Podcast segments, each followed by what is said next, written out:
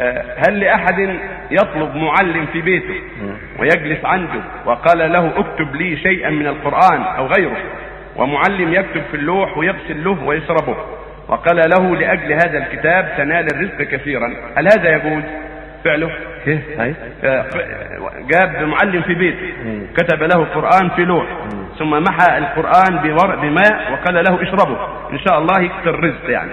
قال هذا ما له أصل. هذا ليس له أصل. القرآن يقرأ على المريض وينفذ عليه ويدعى له أو يكتب في لوح أو صحن أو قرطاس تكتب آيات ومن من, آيات الله جل وعلا وبعض الدعوات ثم آه، تغسل بالماء ويشربه المريض هذا فعله جماعة من السلف.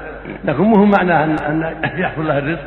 تفعل لبعض الأمراض التي يصيبها الانسان إذا اصاب الإنسان في صدره في بدنه في رأسه ينفذ في ماء ثم يستيقظ منه المصاب أو يغتسل ببعضه كما يفعل لصاحب العين أيوة. أصابته العين أو أصابه السحر أيوة. يقرأ له بعض الآيات ويشرب منها ويغتسل بها أيوة. ويزول المرض بإذن الله آه. أما أنه يكتب له ويمحوه لأجل الرزق ساعه الرزق ونحو ذلك هذا لا أصل له نعم ينفع للعقم كمان يعني يصلح للعقم. العقم عقمان العقم لها أسباب. أيوة. يعني سدد في مجاري المني. أيوة. يعرفه الأطباء. أيوة. وربما يزول.